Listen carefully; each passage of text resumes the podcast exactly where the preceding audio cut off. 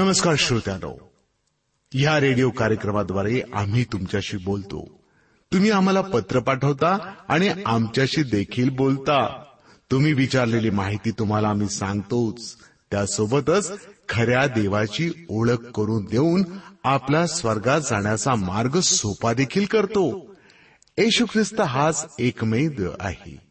की जो मानव होऊन या धर्तीवर आला आणि मानवाची पाप आपल्या डोक्यावर घेऊन त्याची पापापासून सुटका केली.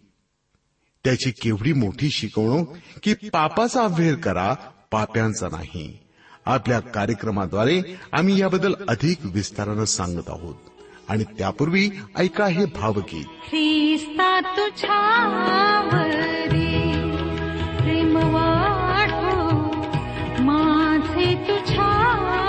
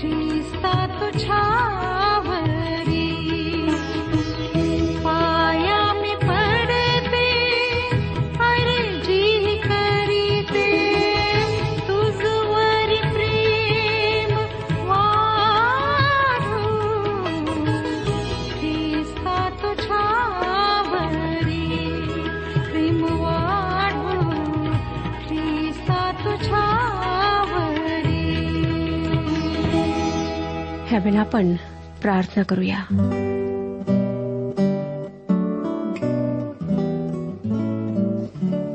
हे परमेश्वरा आमची आशा तुझ्यावर आहे. आम्हाला पूर्ण विश्वास आहे की आज आम्ही विश्वासाने तुझ्याजवळ येशू ख्रिस्ताच्या नावात जे काही मागू ते तू आमच्याकरिता करशील. आमची प्रार्थना तू ऐकशील. कारण भग्न अनुतप्त हृदयाला तू त्यागत नाही.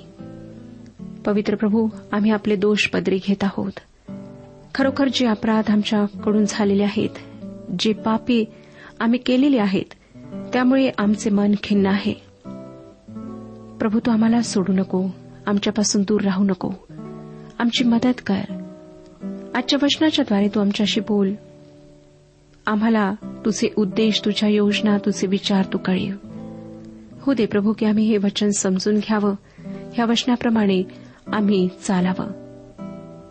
जे विशेष रीतीने बिछानाला खेळलेले आहेत आजारी आहेत ज्यांना घशाचे आजार आहेत ज्यांना छातीचे विकार आहेत त्यांना तू स्पर्श कर प्रभू.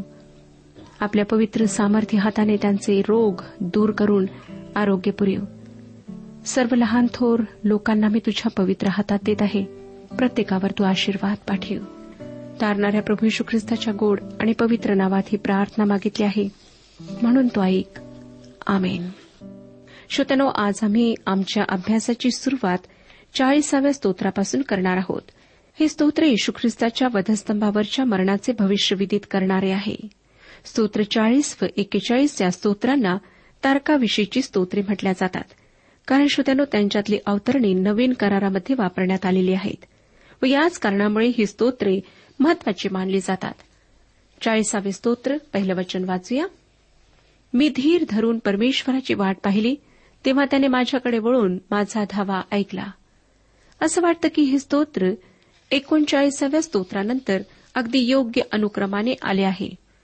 काही तज्ञांना वाटतं की जेव्हा दावीद आपला बंडखोर पुत्र अप्शालोम याच्यापासून पळून गेला तेव्हाच्या त्याच्या अनुभवाविषयी हे स्तोत्र आहे. हे विधान बरेचसे खरे आहे. परंतु ह्या स्तोत्राचा उपयोग इप्रिलोकास लिहिलेल्या पत्रात फार विशेष रीतीने करण्यात आला आहे. या पत्रातल्या या स्तोत्राच्या अवतरणानुसार हे स्तोत्र खुद्द प्रभू येशू ख्रिस्ताविषयी आहे. आपले पुनरुत्थान आपला विजय व स्वर्गारोहण याविषयी उपकारस्तुतीचे हे गीत खुद्द प्रभू येशू ख्रिस्ताचे आहे असे या ठिकाणी सुचवले आहे. श्रोत्यानो या स्तोत्रातून स्पष्ट दिसून येते की येशू ख्रिस्ताचा वधस्तंभावरील मृत्यू हा त्याचा पराभव नव्हताच तो मृत्यूवर व सैतानाच्या सत्तेवर एक फार मोठा विजय होता. या स्तोत्रात आपण वाचतो मी धीर धरून परमेश्वराची वाट पाहिली तेव्हा त्याने मजकडे वळून माझा धावा ऐकला. हे वाक्य येशूच्या वधस्तंभावरच्या हाकेच्या संदर्भातले आहे. दुसरे वचन वाचूया. नाशाच्या खाचेतून दलदलीच्या चिखलातून त्याने मला वर काढिले. माझे पाय खडकावर ठेविले आणि माझी पावले स्थिर केली. श्रोत्यानो या ठिकाणी ख्रिस्ताच्या वधस्तंभावरच्या शारीरिक मानसिक व आत्मिक यातनांची तुलना नाशाच्या खाचेशी केलेली आहे. आपण त्याच्या त्या वधस्तंभावरच्या मृत्यूची त्या भयंकर वेदनांची कल्पना करू शकत नाही. प्रिय श्रोत्यानो हे ख्रिस्ताच्या विजयाचे गीत तुमचे व माझेही गीत होऊ शकते. जर आपल्या अंतकरणाचे आपल्या आजूबाजूच्या जगाचे परीक्षण करा. तुम्हाला तिथे काय दिसते? स्वतःला प्रामाणिकपणाने उत्तर द्या. तुम्हाला तेथे पापाचा चिखल दिसतो ना? तुमच्या पायाखाली काय आहे? तुमचे जीवन तुमचे अंतकरण देवासमोर शुद्ध व पवित्र आहे काय? पवित्र शास्त्र आम्हाला सांगते की येशू ख्रिस्ताच्या वधस्तंभावर सांडलेल्या रक्तावर विश्वास ठेवल्याने आमची पापे धुतल्या जातात. आम्हाला तारणाची शुभ्र वस्त्रे परिधान कराव्यास मिळतात. तसेच पवित्र शास्त्र येशू ख्रिस्ताला तारणाचा खडक अशीही उपमा देते. म्हणजे जर आमचा त्याच्यावरचा विश्वास दृढ असेल तर जीवनातली कोणतीही वादळे कोणतेही मोह आम्हाला त्या खडकातून समूळ उपटून टाकू शकत नाहीत. त्या ख्रिस्त म्हटलेल्या खडकावर प्रभू परमेश्वर आमची पावले स्थिर करतो. काय तुम्ही हे विजय गीत म्हणणाऱ्यांपैकी एक आहात? पुढे तो तिसऱ्या वचनात काय म्हणतो पहा? त्याने माझ्या मुखात नवे गीत आमच्या देवाचे स्तोत्र घातले. हे पाहून पुष्कळ लोक भय धरतील व परमेश्वरावर भाव ठेवितील. तुम्हा सर्वांना माहीतच आहे की गायन गीते ही मानवाला परमेश्वराने दिलेला एक आशीर्वाद आहे. माणूस आनंदात असला की तो न चुकता गीत गुणगुणतो किंवा निराश मनस्थितीत असताना जर कोणी गायलेले मधुर गीत त्याच्या कानावर पडले की त्याची निराशा दूर पळून जाते. गीत हे दुखऱ्या मनावर परमेश्वराने घातलेली हळूवार फुंकर आहे. आणि श्रोतनो इस्रायलासाठी गीते व गायन वादन एक जीवनाचा अविभाज्य भाग होता. तुम्हाला माहीतच आहे की इस्रायली गायक व वादक जगातले सर्वोत्कृष्ट गायक व वादकांमध्ये गणल्या जातात. आणि तुम्हाला माहीत आहे का की यहद्यांच्या प्रार्थना मंदिरातली संपूर्ण उपासना सुरुवातीपासून ते शेवटपर्यंत गीतांच्या स्वरूपात असते. त्यांच्या उपासनेमध्ये गीते स्तोत्रे प्रार्थना सर्व काही गेय स्वरूपात असते. यावरून त्यांच्या जीवनातले गायनाचे गीतांचे स्थान किती महत्त्वाचे आहे हे तुमच्या लक्षात आलेच असेल. आणि अशा पार्श्वभूमीवर दावीद या स्तोत्रात म्हणत आहे की परमेश्वराने माझ्या मुखात एक नवे गीत घातले आहे. होय श्रोत्यानो सुमधुर गायनाची आवड असणारा गीते रचणारा दावीद या नव्या गीताच्या प्राप्तीने किती आनंदित झाला असणार. आणि हे गीत मानवी कल्पनाशक्तीने रचलेले नसून खुद्द परमेश्वराने आपल्या पवित्र आत्म्याच्या प्रेरणेने दावीदच्या मुखात घातले होते.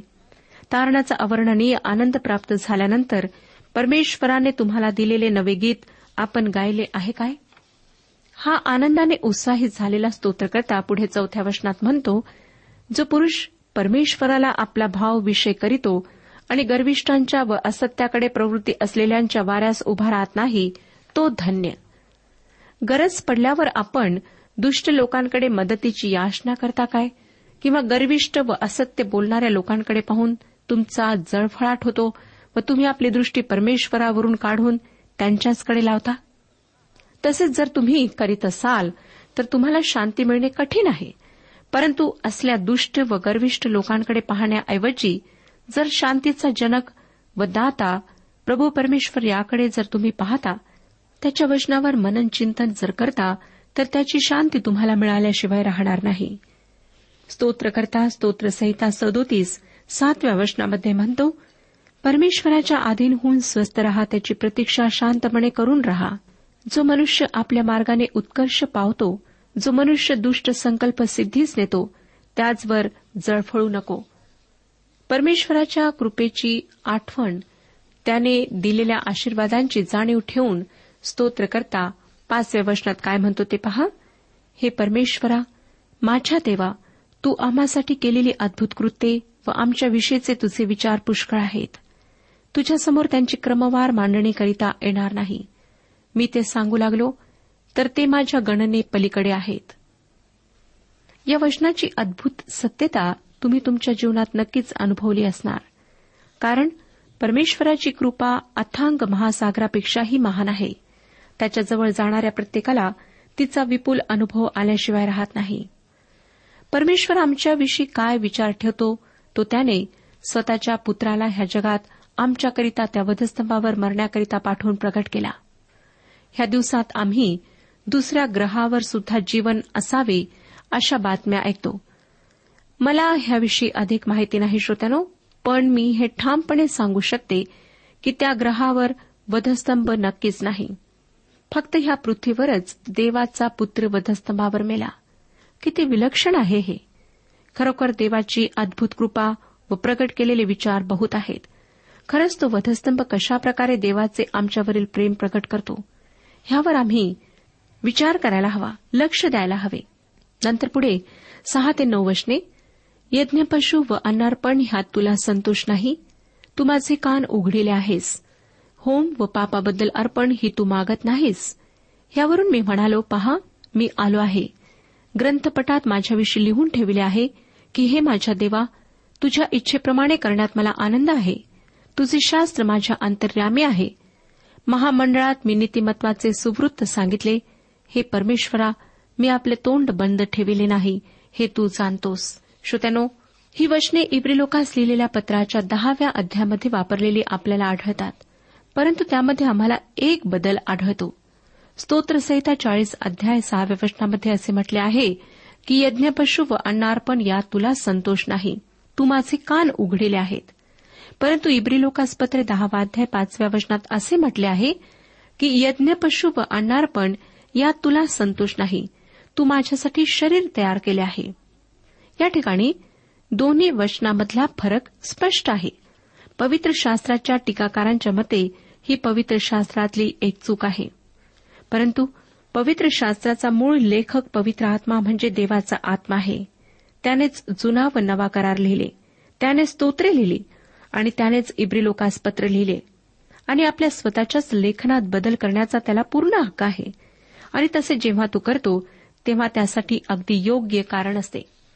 आता श्रोत्यानो ही गोष्ट समजण्यासाठी आपण थोडी पार्श्वभूमी पाहूया. निर्गमाच्या पुस्तकाच्या एकविसाव्या अध्यायामध्ये मालक व नौकर यांच्या संदर्भात एक नियम आहे. जर एखादा माणूस दुसऱ्या माणसाचा गुलाम बनला एका विशिष्ट काळापर्यंत त्याला त्याची सेवा करावी लागेल व त्यानंतर तो मुक्त होईल. परंतु जर या गुलामगिरीच्या काळात तो एखादा गुलाम स्त्रीच्या प्रेमात पडला त्यांनी लग्न केले त्यांना मुले झाली आणि त्या पुरुषाची सुटकेची वेळ आली तर त्याला सुटून जाण्याची परवानगी होते. परंतु त्याची पत्नी अजूनही गुलाम असल्यामुळे त्याच्यासोबत ती मुलासह जाऊ शकत नसे. अशा वेळेस या गुलामगिरीतून मुक्त होऊ घातलेल्या माणसाने काय करावे हा प्रश्न होता. आपली पत्नी व आपला मालक यांच्यावरच्या आपल्या प्रेमाखातर तो आपल्या सुटकेचा फायदा न घेता आपल्या मालकाजवळच राहायला राजी होई. याविषयी निर्गमचे पुस्तक एकविसावाध्याय सहावे वचन आम्हाला सांगते. निर्गमचे पुस्तक एकविसावाध्याय सहावे वचन. त्याच्या धन्याने त्यास न्यायाधीशासमोर आणून दारापाशी किंवा दाराच्या चौकटीपाशी उभे करावे. आरीने त्याचा कान छेदावा म्हणजे तो निरंतर दास्य करील. या स्तोत्रामध्ये स्तोत्रकर्ता म्हणतो की त्याने माझा कान उघडला आहे. या वचनामध्ये तो आताच मी सांगितलेल्या नियमाचा संदर्भ देत आहे. जेव्हा येशू ख्रिस्त आम्हासाठी या पृथ्वीवर आला तेव्हा तो आमच्याशी समरूप झाला व तो आमच्यासाठी सेवक बनला परंतु त्याचे सेवकत्व पक्के करण्यासाठी त्या जुन्या परंपरेनुसार त्याचा कान टोचण्यात आला नाही तर त्याला शरीर देण्यात आले. आमच्यासाठी त्याला मानव देह देण्यात आला. तो आमच्यामध्ये येऊन राहिला आणि सेवक बनला. म्हणजे तो आमच्यासाठी देवासमोर पापार्पण झाला. श्रोत्यानं जुन्या करारातील यज्ञपशु व अर्पण यामध्ये देवाला संतोष नव्हता परंतु या दोन्ही गोष्टी येशू ख्रिस्ताने केलेल्या समर्पणाकडे बोट दाखवितात निर्देश करतात. आता याविषयी यशा संदेष्टाचे पुस्तक पन्नासावा अध्याय आणि पाचवे वचन सांगते. यशाचे पुस्तक पन्नासावाध्याय पाचवे वचन प्रभू परमेश्वराने माझे कान उघडले आहेत मी फितूर झालो नाही मी पाठ फिरवली नाही. या वचनात येशू ख्रिस्त सेवक म्हणून या पृथ्वीवर जी मानहानी अनुभवणार होता त्याचे वर्णन आहे. जेव्हा तो या पृथ्वीवर आला व वधस्तंभावर मरण पावला तेव्हा त्याचा कान अरीने टोचण्यात आला नाही तर वधस्तंभावर खेळले जाण्यासाठी त्याला शरीर देण्यात आले. त्या शरीराला त्या वधस्तंभावर खेळण्यात आले. प्रियश्रोत्यानो त्या वधस्तंभावरच्या मरणातून उठून जेव्हा तो स्वर्गात चढला तेव्हा त्याला त्या खिळ्यांच्या खुणा असलेले गौरवी शरीर देण्यात आले. तुम्हाला मला निर्दोष व निष्कलंक असे देवासमोर सादर करण्याकरिता त्याच्या शरीरावर ते खिळ्यांचे व्रण कायमकरिता राहणार आहेत. कान टोचून घेण्यापेक्षा खूप अधिक त्याने केले. त्याने वधस्तंभावर खेळण्यासाठी आपले शरीर दिले कारण त्याचे आम्हावर प्रेम आहे. आम्हाला सोबत घेतल्याशिवाय तो स्वर्गात परतणार नव्हता. खरोखर येशू ख्रिस्ताच्या आमच्यावरच्या अप्रतिम प्रीतीची साक्ष देणारे हे एक सुंदर स्तोत्र आहे. त्याच्या या प्रीतीला श्रोत्यानं तुम्ही कसा प्रतिसाद दिला आहे? आता आपण एकेचाळीसाव्या स्तोत्राचा अभ्यास सुरू करीत आहोत. हे स्तोत्र यहुदाने येशू ख्रिस्ताचा जो विश्वासघात केला त्या विश्वासघाताला विदित करणारे स्तोत्र आहे. दाविदाचा एक विश्वासू सल्लागार अहितो फेल याने जेव्हा दाविदाचा विश्वासघात केला आणि तो दाविदाचा बंडखोर पुत्र अबशालोम याला जाऊन मिळाला तेव्हा दाविदाने हे स्तोत्र लिहिले. शमुएलाचे दुसरे पुस्तक सतरावाध्याय आणि तेविसावं वचन सांगतं शमोलाचे दुसरे पुस्तक सतरावाध्याय तेविसावे वचन आपल्या मसलतीप्रमाणे काम झाले नाही हे अहितोफेलाने पाहिले तेव्हा तो आपल्या गाढवावर खोगीर घालून आपल्या नगरास आपल्या घरी गेला आणि आपल्या घराची सर्व व्यवस्था लावून त्याने गळफास घेतला. तो मृत्यू पाला व त्याला त्याच्या बापाच्या थडग्यात पुरिले. श्रोत्यानो शेवटी शमूलाच्या दुसऱ्या पुस्तकातील सतराव्या अध्यायातील तेविसाव्या वचनानुसार अहितोफेलाने आत्महत्या केली. अहितोफेल हा ज्याने येशू ख्रिस्ताचा विश्वासघात केला त्या यहुदा इस्कोरेतची प्रतिछाया आहे. ह्या स्तोत्राची सुरुवात धन्यवादाने होते. आपण वाचूया एकेचाळीसावे स्तोत्र पहिले वचन. स्तोत्र एकेचाळीस अध्याय आणि पहिले वचन. जो दिनांची चिंता वाहतो तो धन्य. संकटसमयी परमेश्वर त्याला मुक्त करेन. या स्तोत्राचा शेवटही धन्यवादानेच होतो. परमेश्वर खरोखर दिनांना आधार देणारा व त्यांचा कैवारी असल्यामुळे तो दिनांची चिंता असणाऱ्यांवर कृपा करीतो असे स्तोत्रकर्ता या ठिकाणी सांगत आहे. नवे वचन वाचूया. जो माझा सखा ज्याच्यावर माझा विश्वास होता ज्याने माझे अन्न खाल्ले त्यानेही माझ्यावर लाथ उगारिली आहे. हे वचन येशू ख्रिस्ताने वापरले आहे. योहान कृष्णवर्तमान तेरावा अध्याय अठरावे वचन. या ठिकाणी येशू ख्रिस्त असे म्हणतो मी तुम्हा सर्वांविषयी बोलत नाही. जे मी निवडले ते मला माहीत आहे तरी जो माझी भाकर खातो त्याने मजवर आपली टाच उचलली आहे. असा जो शास्त्रलेख आहे तो पूर्ण व्हावा. श्रोत्यानो हे वचन युदा इस्कोरितेद्वारे पूर्ण झाले. पेत्राने देखील या वचनाचा प्रेषितांची कृत्ये पहिला अध्याय सोळाव्या वचनात संदर्भ दिला आहे. प्रेषितांची कृत्ये पहिला अध्याय सोळावे वचन. तो म्हणतो बंधुजन हो येशूला धरून देणाऱ्यांचा मार्गदर्शक असा झालेल्या यहुदाविषयी पवित्र आत्मा दाविदाच्या मुखाने जे वचन बोलला ते पूर्ण होण्याचे अगत्य होते. या वचनावरून हे स्तोत्र तारकाविषयी आहे हे सिद्ध होते. हे वचन पवित्र आत्मा दाविदाच्याद्वारे फार आधीच यहुदाविषयी बोलला जेणेकरून येशूला धरून नेणाऱ्यांचा तो मार्गदर्शक व्हावा. आता एकेचाळीसावा अध्याय दहावं वचन वाचूया. हे परमेश्वरा माझ्यावर दया करून मला उठीव म्हणजे मी त्यांचा बदला घेईन. आता ह्या ठिकाणी आमच्याकरिता अधिक काही आहे. या वचनाचा संदर्भ येशू ख्रिस्ताच्या पुनरुत्थानाशी आहे. ख्रिस्ताच्या निव्वळ मृत्यूने कोणाचे तारण होत नाही तर त्याच्या मृत्यूने आणि पुनरुत्थानाने आमचे तारण होते. पौलाने या सुवार्तेची अत्यंत स्पष्ट अशी व्याख्या करिंदकरास पहिले पत्र पंधरावाध्याय तीन आणि चार ह्या वचनांमध्ये दिलेली आहे. करिंदकरास पहिले पत्र पंधरावाध्याय तीन आणि चार वचने. मला जे सांगण्यात आले ते मी तुम्हाला सांगून दिले. त्यापैकी मुख्य हे की धर्मशास्त्राप्रमाणे ख्रिस्त तुमच्या आमच्या पापांबद्दल मरण पावला. तो पुरल्या गेला. धर्मशास्त्राप्रमाणे तिसऱ्या दिवशी उठवल्या गेला. होय श्रोतानो प्रभू येशूच्या पुनरुत्थानाशिवाय सुवार्ता नाही. प्रत्येकाचे येशू ख्रिस्ताविषयी काही ना काहीतरी मत असतेच. येशूने आपल्या शिष्यांना विचारले मनुष्याच्या पुत्राला म्हणजे मला लोक कोण म्हणून ओळखतात? ते बोलले कित्येक बाप्तिस्मा करणारा योहान कित्येक एलिया कित्येक इरमया किंवा संदेष्टातील कोणी एक असे म्हणतात. तो त्यास म्हणाला पण तुम्ही मला कोण म्हणून म्हणता? शिमोन पेत्राने उत्तर दिले आपण ख्रिस्त जिवंत देवाचे पुत्र आहात. श्रोतानो येशूविषयी तुमचे काय मत आहे? काही त्याला उत्तम शिक्षक म्हणतात काही त्याला धर्मप्रवर्तक म्हणतात तर कोणी त्याला देवाचा एक अवतार मानतात? परंतु पवित्र शास्त्र आम्हाला सांगते की तो मृत्युंजय ख्रिस्त पुनरुत्थित ख्रिस्त आहे. त्याची शिकवण बंद कबरेजवळ संपत नाही तर त्याच्या पुनरुत्थानासह सार्वकालिक जीवनापर्यंत आम्हाला नेते. आणि त्याच्या त्या मरणातून उठण्यामुळे आम्ही स्तोत्रकर्त्यासोबत म्हणू शकतो एकेचाळीसावा अध्याय तेरावे वचन. इस्रायलांचा देव परमेश्वर युगानुयुग धन्यवादित आहे. आमेन. आमेन. श्रोतानो या ठिकाणी आमेन हा शब्द दोनदा वापरण्यात आला आहे. परमेश्वराला गौरव देणे आवश्यक आहे योग्य आहे असेच त्यातून सुचविण्यात आले आहे. खरोखर परमेश्वराने आमच्या तारणाचे कार्य येशू ख्रिस्ताच्या वधस्तंभावरच्या मृत्यूने पूर्ण केले. त्यामध्ये आम्हाला कशाचीही भर घालण्याची गरज नाही. तो पुनरुत्थित झाला स्वर्गात चढला आणि देवाच्या उजव्या बाजूला विराजमान झाला.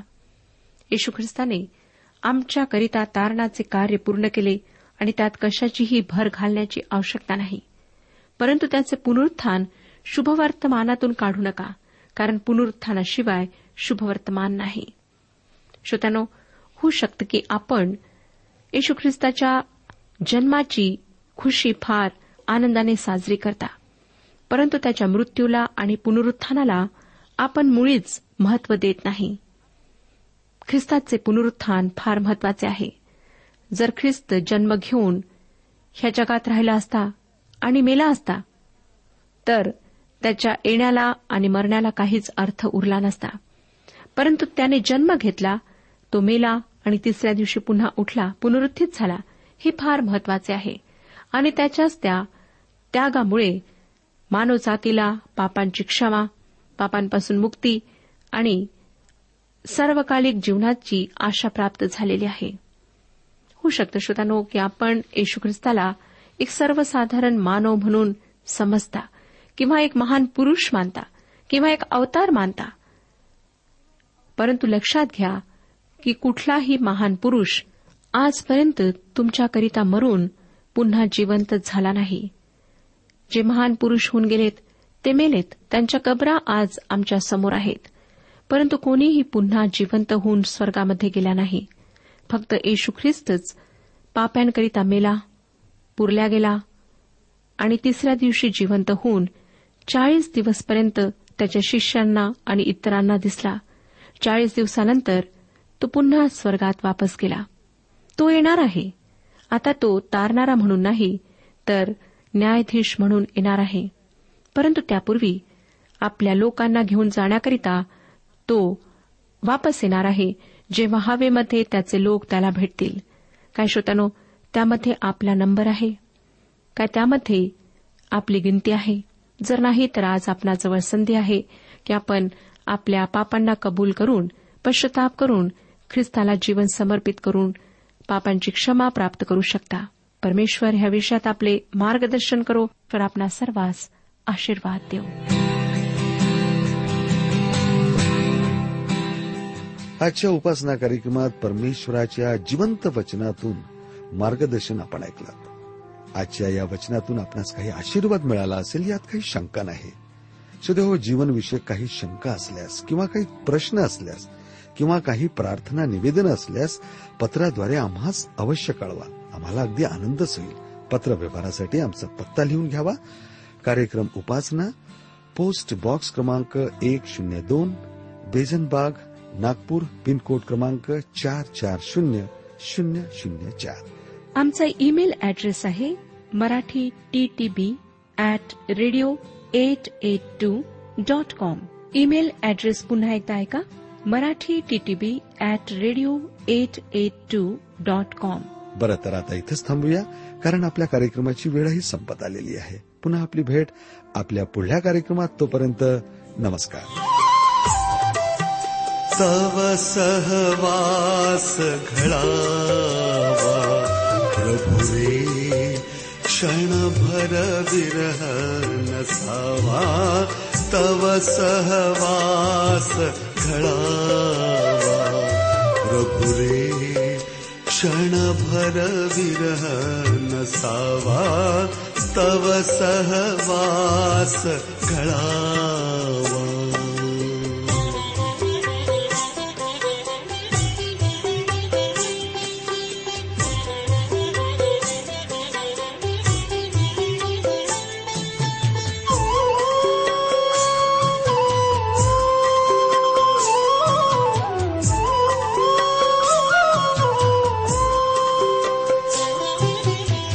अहो सुंदर सदनी नगरी किंवा राणी पर्वत कुहरी राहो सुंदर सदनी नगरी किंवा राणी पर्वत कुहरी देह विभो हमाजा देहा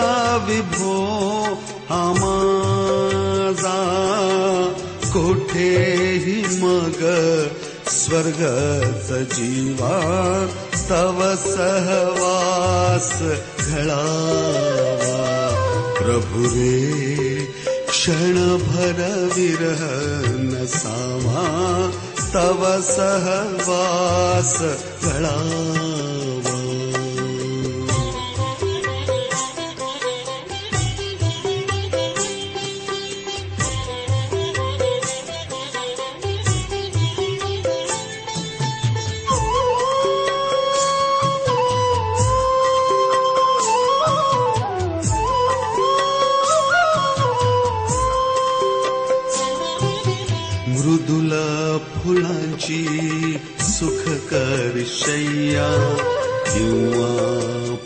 Uh.